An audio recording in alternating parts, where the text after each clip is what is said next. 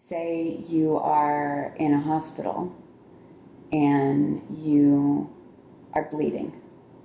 You really want to get to the right place as quickly as possible. But let's say that very same thing is happening in a country where you don't speak the language. So the wayfinding or the visual cues that get you from point A to point B have to be clear enough that when you're in a panicked state, you you can navigate physical space. But you don't always have to be bleeding. It could be that you're just late for your plane, you know, and trying to make it through an airport to get to your gate. Again, all of those visual cues are really critical for you to get to point A to point B. That's Jody Graff, a graphic designer and teacher at Drexel. And from just those 30 seconds, you can already tell how important her job is, regardless of whether you're gravely injured or simply late. For Jody, her wayfinding experience was extremely simple. In fact, it started all the way back in the fourth grade. In the fourth grade, uh, I had a teacher whose uh, daughter was deaf.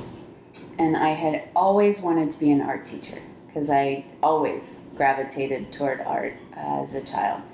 And so after I met her daughter, I thought, I've got it. My my trajectory is I'm going to be an art teacher at a school for the for the deaf. That was it. I'd found my calling.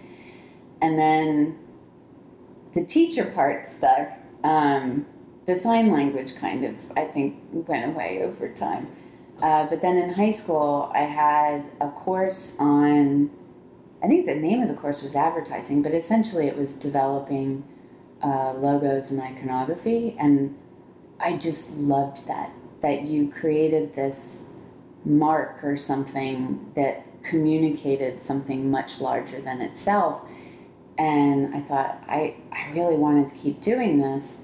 And so I started to do some research. Yet, her research didn't turn up as much as you might expect today.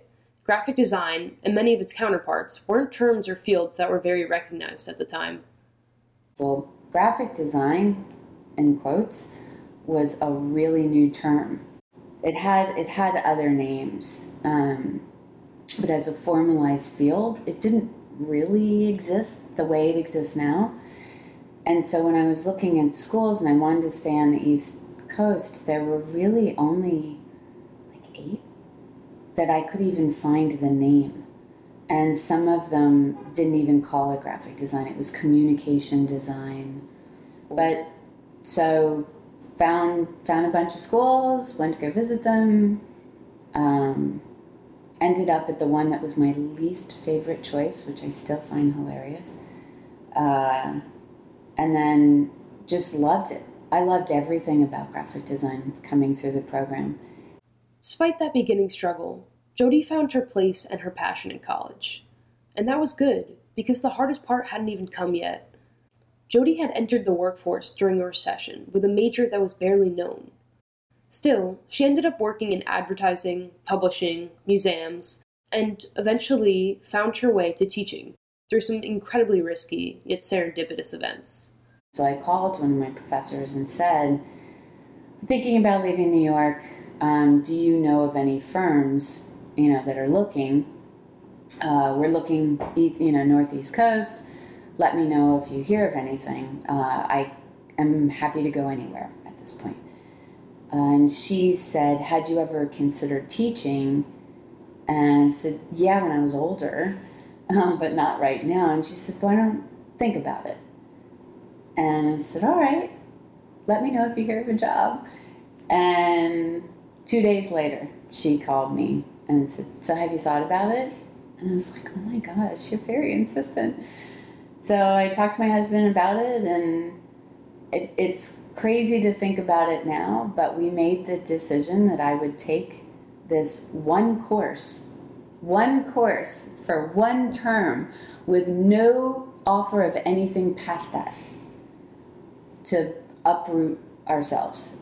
And within three weeks, we moved to Philadelphia. As I said, it was a series of serendipitous events, and it ended up working out better than even she could have imagined.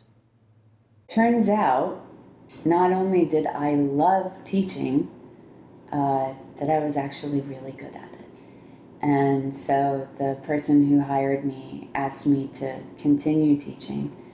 And what started is really part time um, with maybe one or two courses a term uh, turned into full time, which then turned into tenure track, uh, which then turned into a tenured professor.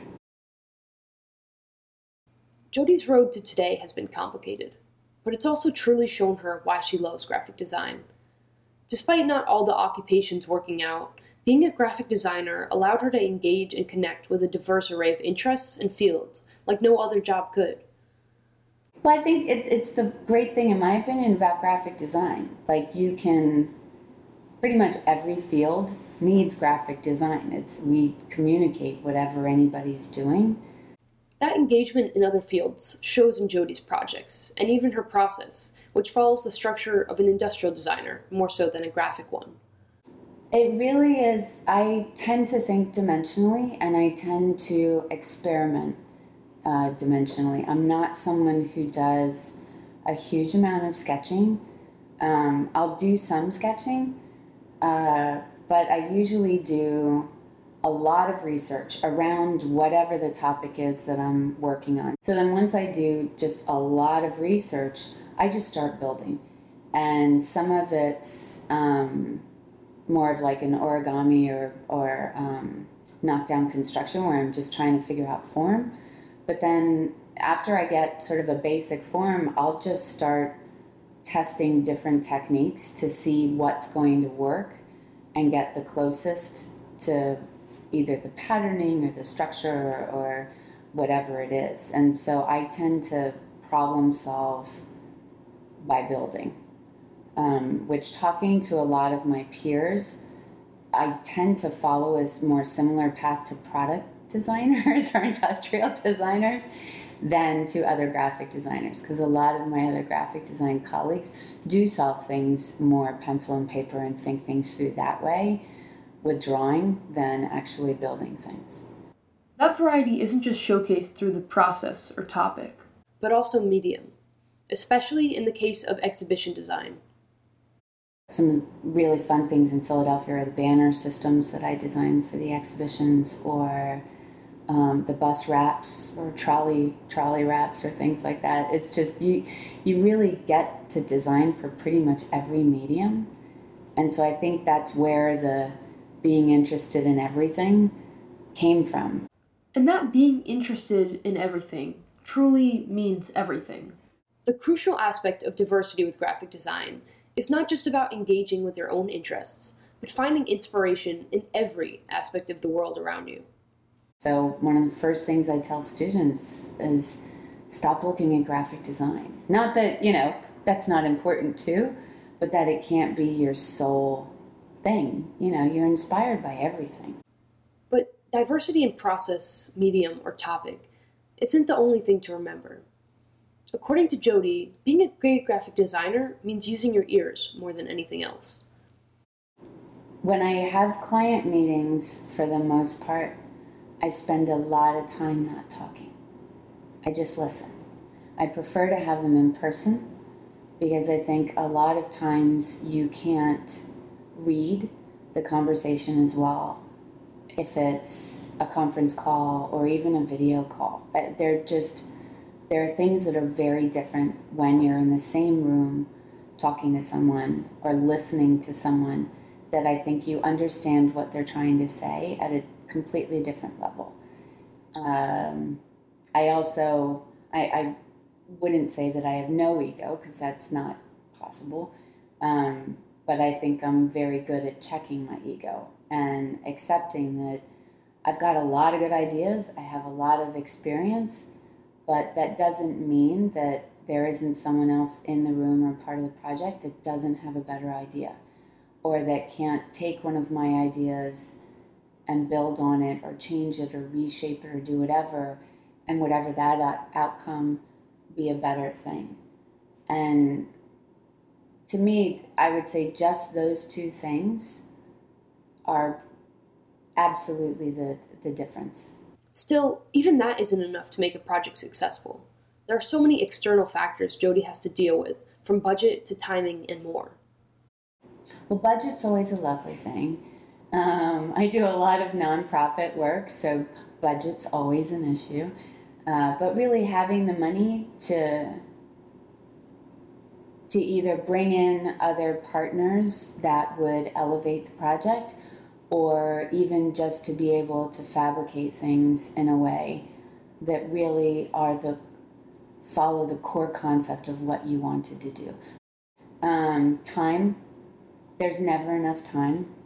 Um, I would say in nine tenths of the projects that I do, it's just either things get held up somewhere, and so by the time it gets to the design side, we're rushing uh, to try and meet a deadline, or um, just the nature of the amount of time that you have. Exhibits open on a certain date. Many times they're coordinated with something, uh, and those are immovable dates. And so you really don't have any time. It's the date's the date. It's due and it's due. And so you just sometimes have to make um, concessions of you can't do a certain thing because you just don't have enough time.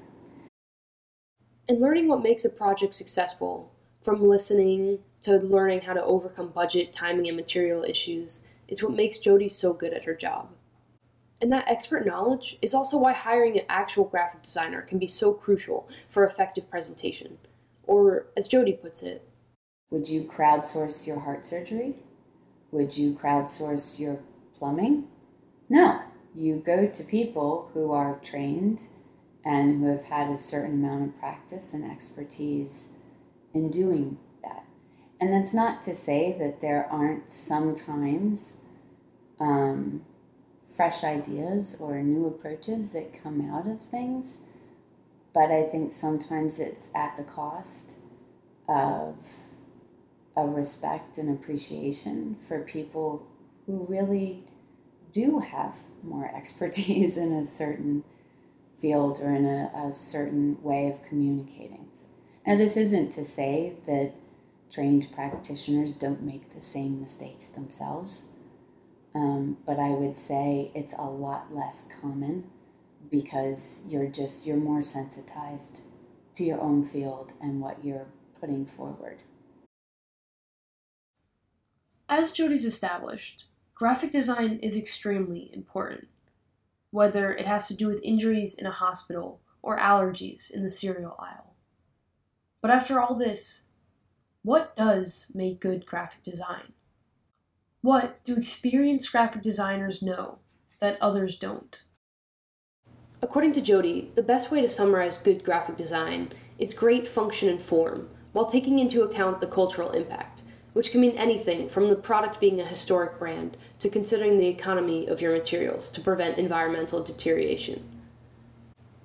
Still, graphic design is never perfect, and a project is never truly finished, no matter how good.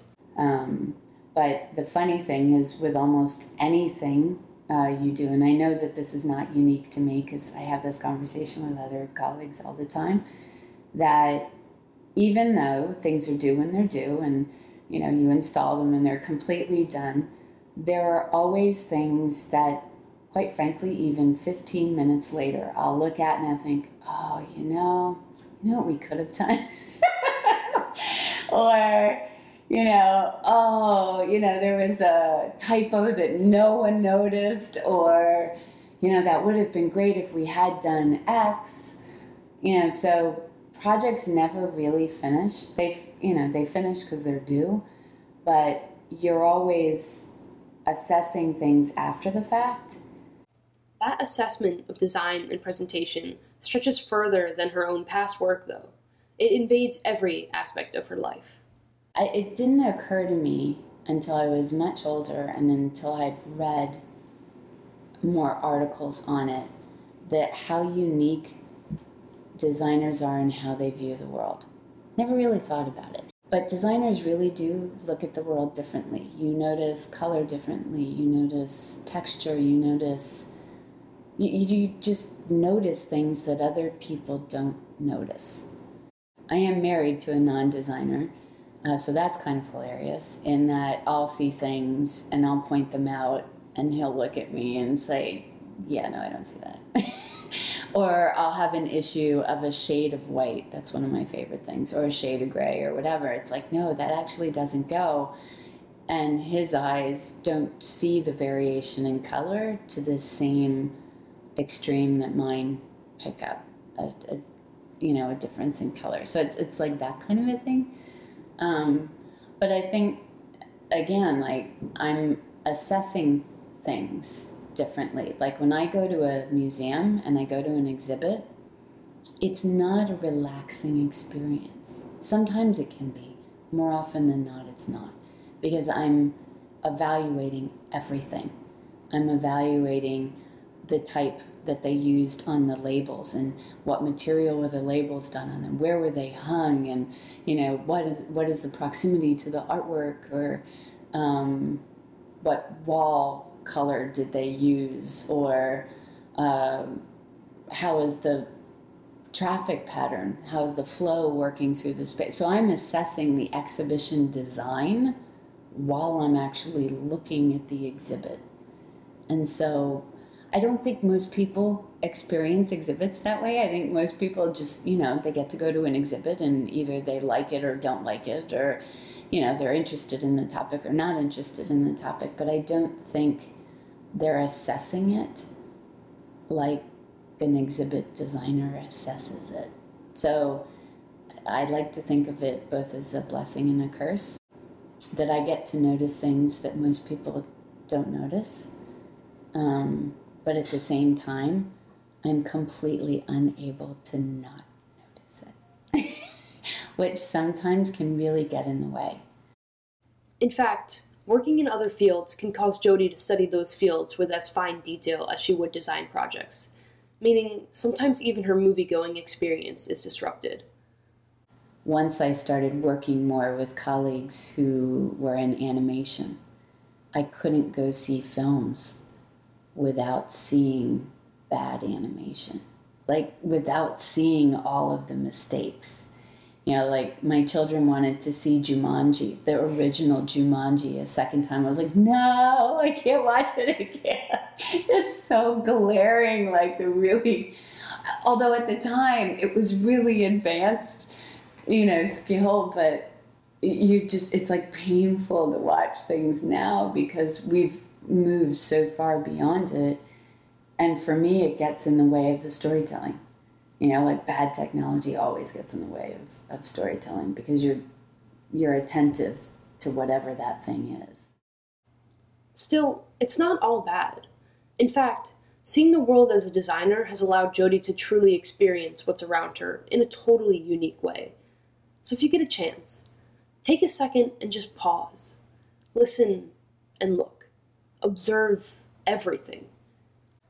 You can still watch Jumanji as many times as you like, but try even just for a second, to look at the world as a designer and take pleasure in the beauty of every tiny detail.